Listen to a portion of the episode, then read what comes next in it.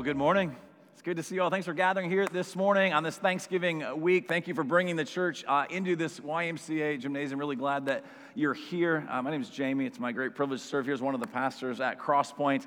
Uh, and excited that this morning we get to not only continue our series in the Sermon on the Mount, the greatest sermon that's ever been preached by King Jesus himself. We find it in Matthew chapter 5, 6, and 7. This has been this 12 week journey uh, that we began uh, back earlier in the fall. And today we conclude this sermon. And in many ways, it is this summation of all that Jesus has been teaching. He's trying to drive home, he's landing the plane. He's like, here's what I want you to pay attention to. And so many of you have journeyed uh, with us throughout these many weeks. Maybe this is your first week here and you just timed it perfectly. You're like, cool, I get the whole summary like in one message, right? So, whether, whether end of the spectrum you're on, so glad that you're here, excited to dive into this, been encouraged in what Jesus has been teaching us, the way that He has been challenging us, but the ways that He has been reminding us over and over again through His Word that He is the King and that He's reclaiming His people. That's what we've seen throughout this series is that Jesus is gathered around and He's calling a people to Himself all right, even this morning, all right, as the church, you're like, hey, I'm going to church, or we're gathering as the church. The church, the language here is the called out ones. Like, you've been called out to gather here this morning. There's been this summons, and so we're following Jesus as he's forming this people, all right? And so excited that we get to look at Matthew chapter 7. We're going to look at the concluding verses. So, Matthew chapter 7, 24 to 29. So we make our way through this. We want you to have this in front of you. You don't need to hear my thoughts or opinions the transformation happens, the power is in God's word. And so I'd encourage you, if you brought a Bible, turn there. If you did not, there are paperback Bibles on the two black uh, tables in the back there. You can get up, you grab one of those. The other option you always have is to go to cpwp.life on your phone. Swipe over. The second card will say message notes. The text for this morning is there. There's space. You can actually add notes, you can take notes, email them to yourself, uh, that sort of thing, and anything that's up on the screen will be there as well. And so I'm going to go ahead and read this as the concluding words to what has traditionally been called the Sermon on the Mount. And I want to invite you, as I read God's word, would you go ahead and stand? Matthew chapter 7, beginning in verse 24, it says this Everyone then who hears these words of mine and does them will be like a wise man who built his house on the rock. And the rain fell, and the floods came, and the winds blew, and they beat on that house. But it did not fall because it had been founded on the rock. And everyone who hears these words of mine and does not do them will be like a foolish man who built his house on the sand. And the rain fell, and the floods came, and the winds blew and beat against that house, and it fell. And great was the fall of it.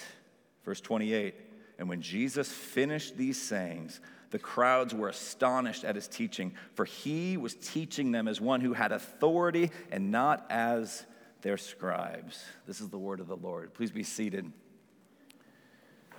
You might be familiar with this story. It's something that we hear uh, similar stories, accounts of every now and again, living in the Sunshine State. Uh, but on November, I believe it was November 14th of 2013, a few years ago, in Dunedin, Florida, a man by the name of Michael Dupree was awakened early in the morning. Um, his daughter came running into him and his, his wife's room, claiming that somebody, dad, somebody's trying to break into the house. She was hearing all these strange noises. There was all this commotion.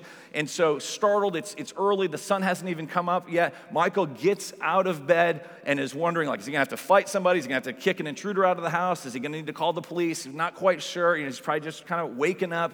And as he's walking out into his house, he looks out and he notices that their screened in porch is looking a little odd. It is literally starting to collapse down into the earth. Like it's literally being swallowed up by the earth. And so he realizes in that moment, oh, it's a sinkhole, right? And so he immediately gathers his family, gets them out of the house, calls the police, and within a few hours, this hole that had begun just kind of at the corner of his porch began to spread out and became some 75 feet wide and 50 feet deep. And he's like, oh, we have lakefront property now, right? Like, it's not what exactly he was, he was hoping for.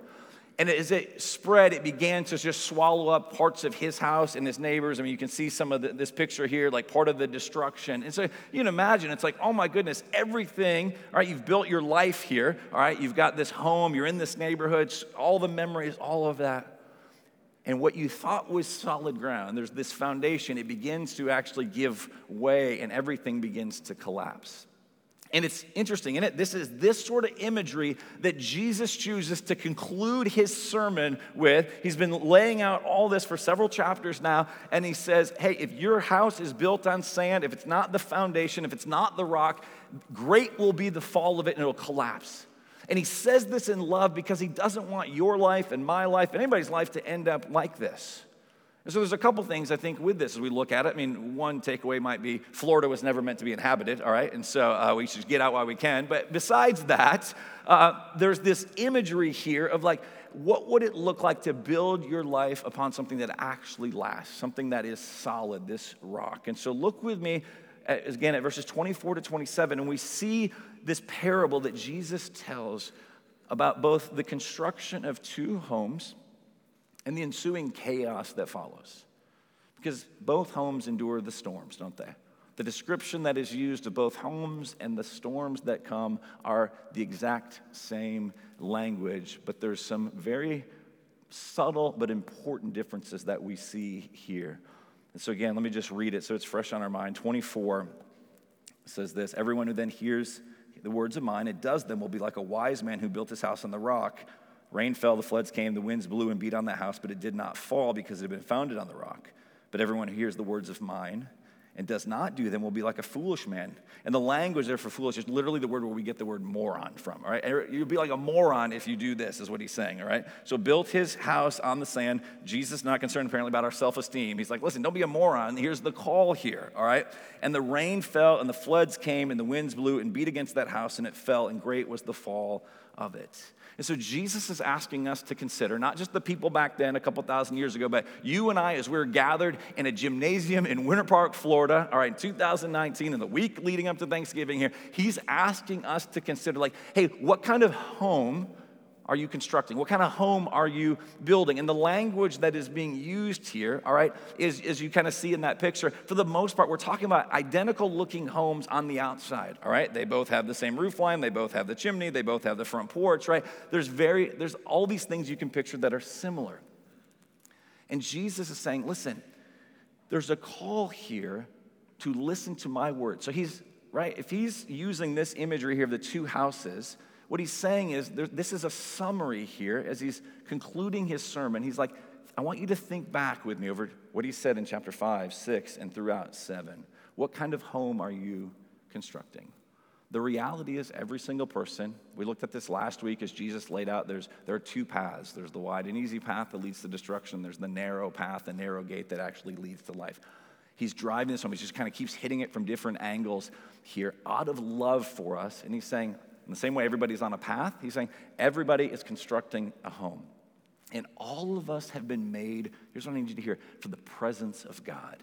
We were placed in a home, our original parents, Adam and Eve, in Genesis 1 and 2, in the garden, walking with God, perfect communion with God, our Father, perfect communion with the creation, with one another. Like everything is harmonious and beautiful. It is this true sense of home that we were created for to experience. But ever since the fall, right, we've been looking to other things, trying to get back to Eden, thinking, will this thing satisfy? Well, if I earn this money, if I get this approval, if I get into this school, if I get this job, if this person just would pay attention to me, whatever it happens to be, there's this longing, this restlessness. As St. Augustine said, right, our hearts are restless until we find our, our rest in God. We're trying to get back home. And so there's this question, like it asks us to consider what kind of home are you constructing? And what Jesus does is he lays out this imagery. I think it's important, we've got to see this, that these two houses then may not be what you actually think. Because I think there's a simple way to read this that misses the point of what Jesus is talking about. Because as we look at these, these words, right, he kind of he lays it out. If you hear the words of mine and you do them, you'll be like the man who built his house on the rock, solid foundation, all of that. And so, what we want to do, the temptation of the human heart, is to right away divide things and say, okay, if you, the good people, are the ones that obey, and therefore their house is built on the rock and everything will stand. So, the world is divided into good people who obey or bad people who disobey. And so you're like, okay, I got to make sure I'm in this camp. Maybe you feel this confidence. Yeah, I'm, I'm one of the good people who obey. Here's the problem, right? You can't land there all right, if you're actually reading your Bible, if you actually pay attention to what Jesus says. It's not the good people who obey and the bad people who disobey. The reality of the situation, we're all bad people. Welcome to church, right? That's what Jesus has been communicating. Go read like Ephesians chapter 2, the opening words, and, and God is laying out like you who were alienated, you're hostile in mind, doing evil deeds. You were dead in your trespasses and sins, right? Like I said, he cares little about puffing you up and making you feel like you're awesome and just building your self esteem. He's actually wanting us to see the reality of the situation. So when he talks about these two houses, he's like, listen, the obedient ones, all right, that's it's your obedience is not the rock. There's this tendency to want to divide the world up so we can kind of know do we belong? All right, are we? It's, it's driven by that sense of we want a home, but we go about it all wrong. And so what we have to see here is if these are Jesus' concluding words, the houses are not communicating good people who obey and bad people who disobey. The reality is, we're all bad people that deserve to be separated from God. Like our life is going to collapse. Like that's what you and I deserve. That's what you and I, even in our best deeds, what the Bible calls like these filthy rags, that's our, our best attempt. Is like, oh, here, I, I give you these. And it's like, really? Like, that's all we contribute. And so, as we look at this, one of the things I think that will help make sense of this and why Jesus ends this sermon the way that he does, and he's, he's, talking about two paths, and there's two different teachers as we looked at last week, and here there's these two houses. We should go back and look and say, hey, does this show up in other places? Does this idea, and I think if we go and we study, now we're not going to preach through you know all 12 weeks now again, but I just want to highlight a couple things to you. What we find is that throughout this sermon, Jesus has been contrasting two groups of people throughout. And it's not the good people do the right things and the bad people, you know, who, like the, uh, who do the, the wrong things that are disobedient. Rather, what he's saying is there's all kinds of people that seemingly are doing the right thing, but we're actually not getting to the layers kind of beneath the surface. And so, even if we were to flip back for a few pages, if you got your Bible, you can do this. I'll just highlight a couple of them. All right. Like in Matthew chapter 6, here's what Jesus does. He says, in beginning in verse 1, Beware of practicing your righteousness before other people in order to be seen by them, for then you will have no reward from your Father who is in heaven. Thus, when you give to the needy, sound no trumpet before you, as the hypocrites do in the synagogues and in the streets, that they may be praised by others. Do you see what Jesus is doing? He's saying, Hey, when you give to the poor, he's not contrasting the groups of people who don't give to the poor and those who give to the poor. There's an assumption here people are giving to the poor, and he's not saying, okay, cool, you've got a house on the rock because you're doing this.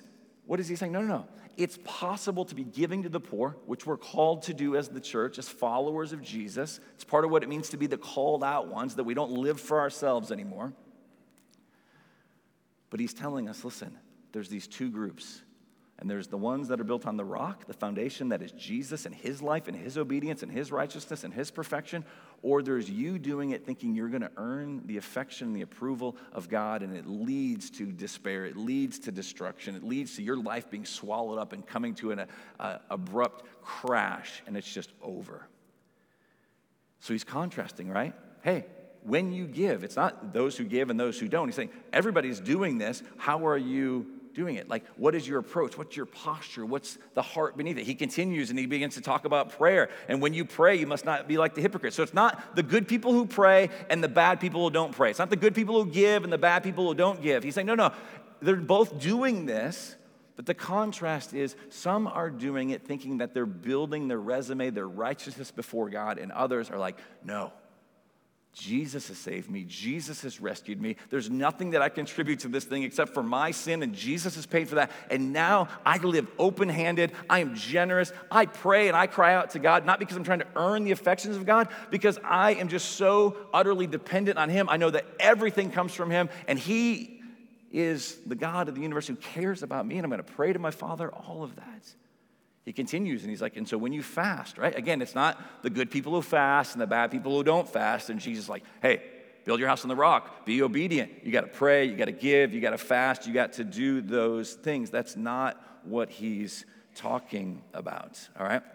And so, what we have here for Jesus is he's asking the, these questions of what kind of home are you constructing? And the two houses, like he says, may not be what you think. If you leave here, if you would conclude the Sermon on the Mount and be like, okay, I've got to do the right thing, I got to make sure I'm building my house on the rock, you're on a pathway to death. It will crush you. You won't be able to keep up with it. There's not enough good that you can do to tip the scales in your favor. So, what Jesus is saying here is it's actually what is unseen that actually matters the foundation. So, you look at those homes, right? One is on sand, one was built, it looks beautiful and impressive, and there's landscaping, there's the, the playground set, and the nice front porch. You can imagine just hanging out there, inviting friends over. It's great. But there was some hasty work that was done because they did not actually dig beneath the sand to get down to the bedrock, to get down to a firm foundation. It was just constructed. And when the storms come, it all begins to crumble. But not so the one who's made their foundation, Jesus his life, his death, his resurrection. This is what Paul would speak of in Ephesians chapter 2. I referenced the beginning of chapter 2. Here's where these words go eventually in this chapter. He's beginning to describe us as the called out ones, as this people. And he says, So you are no longer strangers and aliens? Meaning, you're no longer homeless. You don't, you're no longer searching for a place you belong. You are fellow citizens with the saints and the members of the household of God. There's this home built on what? On the foundation of the apostles and the prophets, Christ Jesus himself being the cornerstone. The prophets, the apostles, what were they doing? They were pointing to Jesus, and he's the cornerstone. He's the true foundation. He's the thing that holds it all together. And it says, In whom the whole structure, being joined together, grows then into a holy temple in the Lord. In him, you also are being built together into a dwelling place for God by the Spirit. This is the language that Paul would use to describe us as the church. How amazing is that? That God is in the business of building a home. It's not you going and building this home, it's rather He has built this, and it's a home that is built on the foundation of God's grace, of His mercy, of His pursuit of us who are wayward, who are sojourners, who are exiles, who are wandering in the desert, trying to get back to Eden on our own. And God sends His Son to say, Hey, come follow me. I'm the way, I'm the truth, I'm the life. Paul would also say similar things, 1 Corinthians chapter 3, verse 11, for one can lay a found, for no one can lay a foundation other than that which is laid, which is Jesus Christ. If you're trying to build your life upon anything other than Jesus, it may look impressive for a season, but eventually the storms of life, and this is what we see the storms, they always reveal. They always showcase for us okay, what is rock and what is sand? Because it's possible to do a lot of religious things, to gather in the church, to participate, to serve, to give. You can do all of those things, and I hope you participate in those things. But as we've seen throughout this sermon, not just this morning, but through the Sermon on the Mount, Jesus is saying it's possible to do all of that and be building a life on the sand because you're not trusting in the finished work of Jesus. You're thinking it's up to you, and you're on a path of this religious this religious path, all right? We need to lose that religion. We need to let that die. That needs to be put to death because it actually doesn't bring life. Storms always reveal then. And if you've lived longer than five minutes, you know that storms are coming, right? You might not be in one right now, but you've endured them in the past. You know that they're coming. There are going to be things that will showcase for us hey, have I put my trust in Jesus? He's the foundation, He's the rock. Your obedience is not the rock. If that's what you're building your whole life on, all right, that, man, that is a scary place to be. A few chapters later in, in, the same Gospel of Matthew, in chapter 8, he describes the disciples. It says, When they got into the boat, maybe you're familiar with this story, his disciples followed him. And behold, so here's these fishermen, many of them, they're getting into a boat. This is old hat for them. They do this all the time, all right? They get in the boat, but then there arose a great storm on the sea, so the boat was being swamped by the waves, but he was asleep. Mark chapter 4 gives us some interesting details, same story. It's like Jesus was asleep on a cushion. You guys got a pillow, he's settling in, all right? Doesn't seem fazed at all by the waves, all of the, these things. And they went and they woke him saying, Save us, Lord, we are perishing. And again in Mark, they're like, Lord, don't you care about us, right? They just like, they're panicking, they're freaking out, they're, they're believing all kinds of lies from the enemy that somehow God doesn't care for them. Now, I wish I could say, man, those crazy people, they had Jesus in the boat with them, right? Jesus was with me this week, and very often my heart was crying out, Lord, don't you care? My guess is your week, as you think about circumstances, your heart had a propensity to cry that, cry out to that, like we're gonna we're gonna die, all is lost. God, don't you even care? All right, we're kind of playing this martyr or whatever it happens to be. And Jesus is there, just sound asleep, and he said to them as he wakes up, "Why are you afraid, O you of little faith?" Then he arose, and look at his authority here. He rebuked the winds and the sea, and there was a great calm. And the men marveled, saying, What sort of man is this that even winds and sea obey him? In this moment, the disciples, those who've traveled with Jesus, they've heard Jesus taught, they've been around Jesus, they're still missing the point. They're trusting in themselves, they're not trusting in Jesus. And Jesus like, I have all authority. Me want to look like a crazy person, go try this. The next time a huge Florida storm rolls out and you just run out into the backyard and like, I command you to stop. Your neighbors will be like, okay, that dude has lost his mind. And my guess is it's not going to stop, right? Like, but Jesus, totally different story. He has complete control. And so this leads us to this conclusion then, as he's been contrasting, he's like, what kind of home? Are you going to trust in my perfect obedience, my perfect righteousness? Or are you thinking you can do it on your own? Because that's going to come crashing down. The scriptures tell us again and again like our wages, what we earn is sin and death. Like that's all we actually have to offer. But Jesus comes and gives us his righteousness. There's this beautiful exchange that takes place. Now, look then at the claims as Jesus has been making this. Look at the response to his claims, verses 28 to 29. It tells us how the people respond. And when Jesus finished these sayings, the crowds were astonished at his teaching for he was teaching them as one who had authority and not as their scribes. Here's what this means the scribes of that day, the religious leaders, they loved to get together and they would open up, all right, the scrolls, they would open up what we know as the Old Testament, and they would make commentary on it, all right? And that's fascinating to do, and that's what I'm engaged in doing, like all of that stuff. But Jesus is an entirely different thing. He doesn't come and make comments. He's not writing a blog post of, like, here's what I think about these things or commenting on social media. Well, maybe it's this.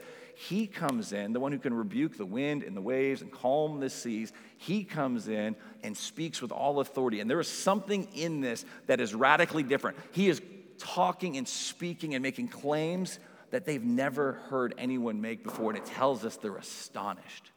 It doesn't mean that all of them believe in Jesus, but it stirs something in them. They're like, this is different than anything we've ever heard.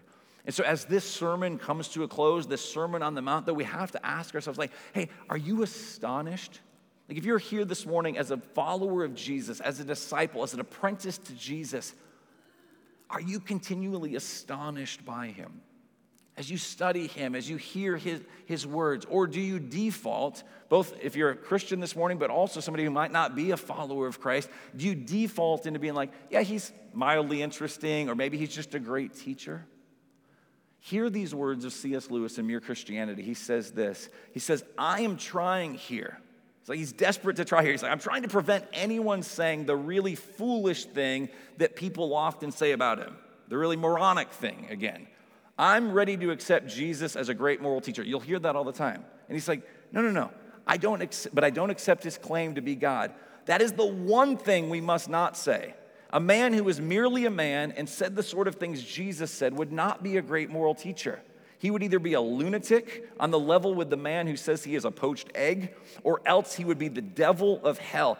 You must make your choice. Either this man was and is the Son of God, or else a madman or something worse. He says, You can shut him up for a fool, you can spit at him and kill him as a demon, or you can fall at his feet and call him Lord and God. But let us not come with any patronizing nonsense about his being a great human teacher. He has not left that open to us, he did not intend to. They're astonished. And some find him intriguing and they're just wanting maybe to learn a bit more, and there's curiosity. But then there's an astonishment that leads to worship, that leads to praise, it leads to adoration. I pray that that's where you're at this morning as you study the person and work of Jesus, not just to say, well, he's a great moral teacher, but to understand what he's been communicating throughout is the king is on the scene. God has taken up residence, God has become flesh, God has entered into this story to pursue us, to get us back so we might actually have a home, we might actually have a place, we might actually belong. As we enter in in a week from now, even in the Advent season, may these words ring in our minds and our hearts as we even think about the first Advent, the incarnation of Jesus. Philippians chapter 2 describes this. This is astonishing. And I confess that I know this stuff intellectually, but it doesn't always grip my heart. There more often than not, my heart is like, God, do you not care? This, that. And it's like, whoa, what if I step back for a moment? And realize all that God has done for me, that God has withheld nothing from me, that God Himself took on flesh and blood and entered into the mess of my life, that He entered into the mess of your life to pursue. This is Philippians chapter 2. Look at these words, beginning in verse 5. Paul's encouraging this, this humility that we see in Jesus. And he says, Have this mind among yourselves, which belongs to you, which is yours in Christ Jesus. And now look at the description who, though he was in the form of God, did not count equality with God a thing to be grasped, but emptied himself by taking the form of a servant. Being born in the likeness of men and being found in human form, he humbled himself by, becoming obedient to the point of death, even death on a cross. Jesus did not come here just as a man, it's the God man. He's fully God and fully man. Now, he didn't claim his right. He was willing to forego that to enter in to our life, to be born in the most humble of circumstances, to be, to be born in Bethlehem, to be born, like you know the story, right? It's what we're getting ready to enter into this season. But what it's communicating to us is Jesus, all power, he's fully God. And yet he willingly empties himself and he comes into this place, onto this earth, to do what? To die the death that you deserve, that I deserve. His obedience took him all the way to a cross. My disobedience should have led there. And his obedience went there to pay for my disobedience, your disobedience, our rebellion. And now look at how Paul continues. He says, Therefore, then, in light of all this, God has highly exalted him because Jesus didn't stay on the cross. He didn't stay in the tomb. The tomb is empty. He rose again. He ascended into the heavens. And this is where it tells us is happening right now. God has highly exalted him and bestowed on him the name that is above every name, so that the name of Jesus every knee should bow in heaven and on earth and under the earth, and every tongue confess that Jesus is Lord to the glory of God the Father. And so, yes, there's God the Father, but there's God the Son. And it's this claim, what Jesus has been laying out here is not just pithy sayings, love your enemies, turn the other cheek, all of that, all right? We can't make him those things. He's been claiming he is the king, he is God incarnate, he has come on the scene. Play this out for me just logically for a moment. Maybe you're like, I don't, can't believe that Jesus is the Son of God, or maybe other people. Like what Paul is advocating for here, what the Holy Spirit is speaking through Paul to write to us, that we could actually look at this this morning, is that Jesus has been put back where he rightfully belongs. He's the God of the universe, and there's a call here to worship. God would never call us to worship anyone or anything other than himself. So either Jesus is who he says he is, that he's God, as Lewis talked about, and he must be worshiped as Lord, or the Bible, the great apostle Paul, is asking us to commit the greatest act of idolatry ever. Go ahead and worship this mere man. He had a lot of good things to say. That can't be it. He's the God man and he's changed everything. He's the king who's reclaiming his people. He's the king who's calling us out and saying, Come and follow me. I will take your burdens. I will actually give you rest. Come and be an apprentice under me. And so there's where the sermon ends.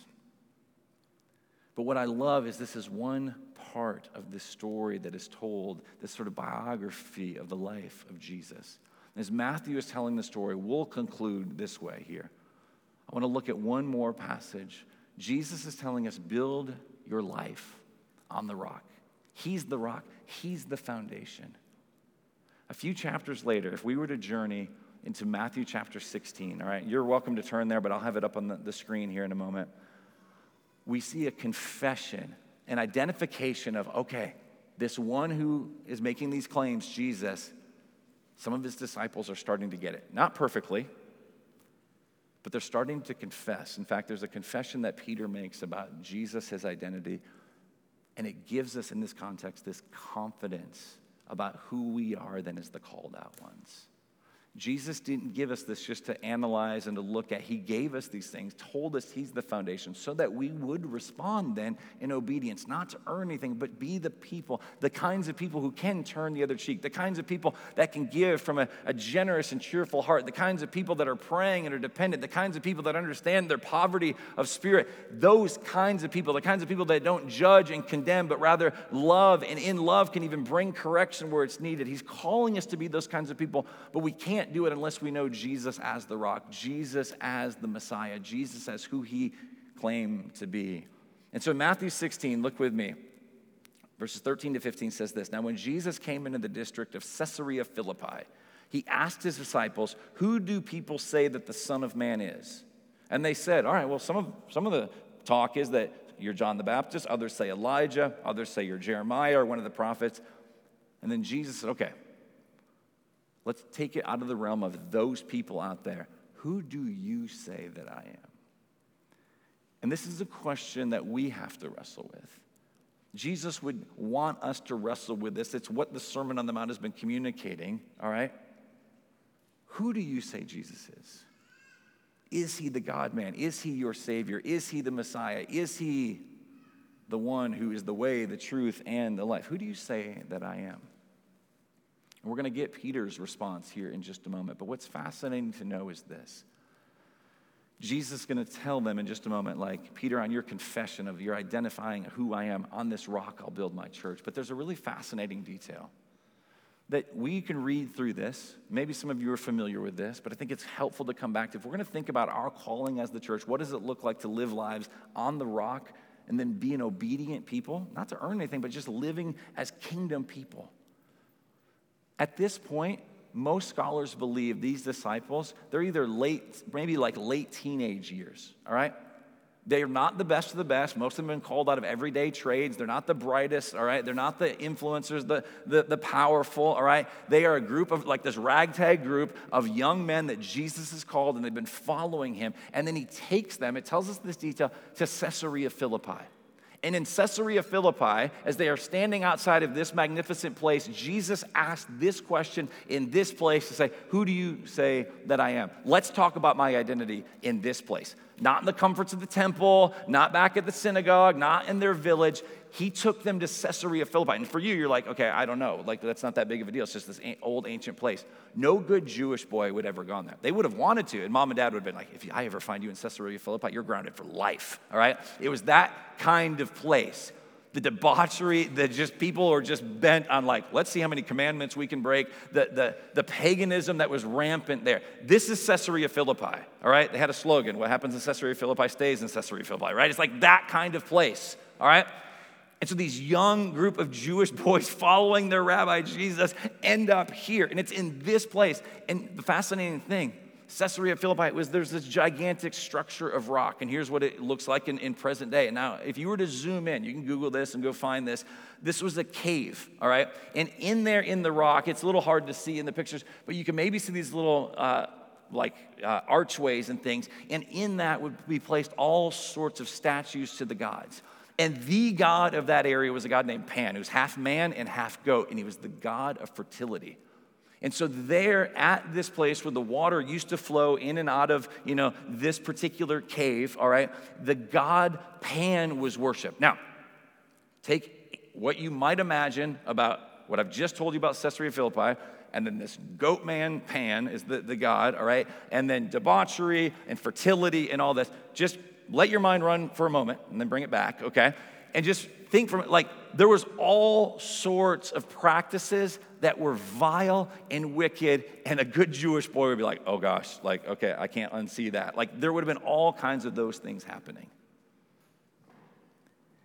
Sacrifices that were made human sacrifices that were made the, the sexual like just uh, dysfunction that was all these things were present in caesarea philippi and celebrated there and where they stood when Jesus is making this or asking this question was literally believed to be the gateway to the underworld. That cave was believed to be like where the spirits would come and go. That was part of the pagan belief in that place. And that's why they would offer sacrifices and they would do all these things to sort of appease the, the god Pan. They wanted their crops to grow, they wanted to be able to have children. All of these, these things, they were hoping their life would flourish.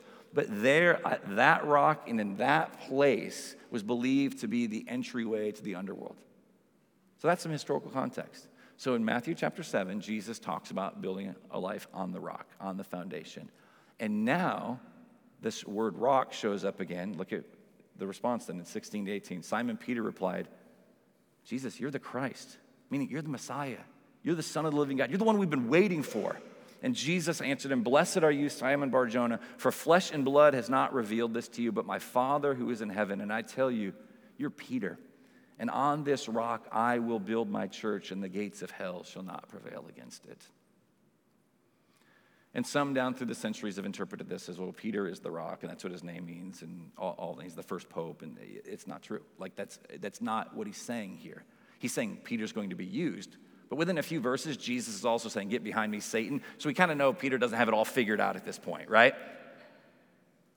What he's saying is your confession on this rock. That's the foundation. You want to have a life that doesn't crumble. You want to have a life that flourishes. Your life needs to be built upon what Jesus has done his life, his death, his resurrection. He's coming back. Are you trusting in him? Or are you trusting in your religious good works that won't lead to anything but death and despair, depression? Jesus invites you to a life that's on the rock that is him. But then there's also this fascinating detail here. And he says, On this rock, on this confession, I'll build my church while they're looking at what? A giant rock outcropping, while they're looking at a place that was believed to be the very passageway to hell. And Jesus says, Oh, yeah, on this rock, on this confession, in places like Caesarea Philippi that are wicked and vile, and no one would ever expect the gospel to go forth in that kind of place, the gates of hell will not prevail. And don't think the gates coming after us as the church. Gates don't move. We bust through the gates, not in our power, not in our strength, because we're with the king, and the king is on the march, and the king is reclaiming his world, and he's empowered his people as Christ follows with the Holy Spirit. The gates of hell will not prevail against the church. We're gathered here this morning, and you're like, I feel weak and incompetent. I don't have anything figured out, and I'm not as far along in my walk with God as I'd want to be, and I'm right there with you, but we're not focused on us. We're not the foundation, we're not the rock. Jesus is, and like his disciples, we get to follow him and we get to storm the gates of hell with King Jesus. And he's saying, I'm going to reclaim my world, even in places as lost and as wicked as Caesarea Philippi. And if he can do that, just think about your neighborhood, your family, your place of work, the neighborhood you live in, the school that you attend. The gates of hell will not prevail against Jesus and his church. This is what the Sermon on the Mount has been communicating that the king is on the move. He's reclaiming his people, he's calling us out, he's telling us to build our life, to trust in him. He's the foundation, he's the rock, he's the Messiah. You're not the Savior, I'm not the Savior, Jesus is. And so, have you trusted in him? And just imagine, we'll close with this. Just think for a moment if we as a people, individually and collectively, were centered on building our lives upon the rock that is Jesus, that we trust in Him for our identity. We're not looking to our job, we're not, we're not looking to relationships, we're not looking to how much money we have or the trips that we can go on. Our deepest joy and satisfaction is in knowing Jesus. We're astonished that the God of the universe would reach down and say, I'm going to pluck you out of hell and I'm going to bring you into my family. You didn't have a home, you were homeless, and I've given you a seat around the table. Imagine if we were astonished by that, the sort of impact that we could have as a church. Not because we're awesome, but Jesus is awesome. We serve and we worship an awesome and incredible God. Imagine this sort of transformation. If he can build his church in places like Caesarea Philippi, Winter Park, Casselberry, Maitland, Winter Spring, whatever it happens to be, wherever you come from, right? Apparently, it's not that big a deal. like, he can move he can do it. And He wants to work through us as a group of people that are following Him. We won't do it perfectly. He knows that. But He invites us. He says, Will you trust me? I'm the foundation. He says, I'm the rock. I'm the Messiah. I'm the promised one. I'm the one that died the death that you deserve. I'm the one that rose three days later, he says. I'm the one who ascended into the heavens. I'm the one who's going to split the sky and come back, and the new Jerusalem coming down out of heaven, and I'm going to take up my residence with you. I've been looking for a people. You're invited, and he's inviting more people to get in on this, and we get to play. We get to participate. We get to actually imagine what it would look like as the king reclaims his world. So we're going to close not only this morning, this sermon, but this series out. And I'm going to just lead us in just a short moment of some guided prayer. And so after this, we'll continue in our service with communion. If you've got elementary kids, you can go get them in a moment. Well, let's go before the Lord in, in prayer. And I'll just give you a couple of prompts just where you're seated, all right, just to take a moment and just pray. So, Father, we thank you that you are the good God, that you're the Father that would be willing to send your Son. And Holy Spirit, we know that part of your role is that you lead us in repentance, that you bring conviction. And so, Lord, I ask that you would hear the prayers of your people right now. Help us to see and to confess openly where we've tried to build our life on our obedience, thinking that it's up to us. Just take a moment now, just confess your attempts at religious behavior of self justification.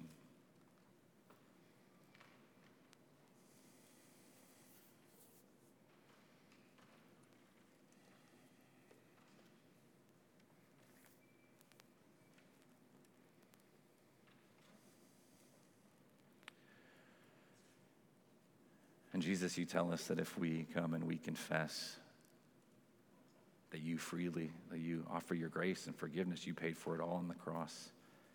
And so I ask, Holy Spirit, right now, and not only you, the one that brings a conviction and leads us in that confession and repentance, you're also the great comforter. And you remind us of what we get to celebrate, how we were dead and we've been made alive that we were part of the old creation, now we're new creations through the finished work of Jesus.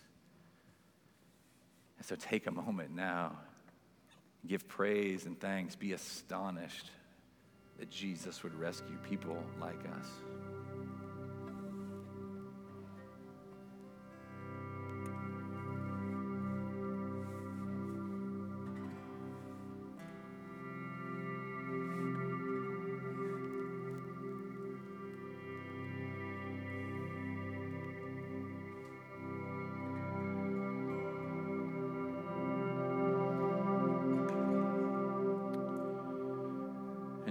Know that you are faithful. You've continued to build your church down through the centuries. You're going to continue to it. You don't need us, but you've chosen to work in and through us, and we are so grateful.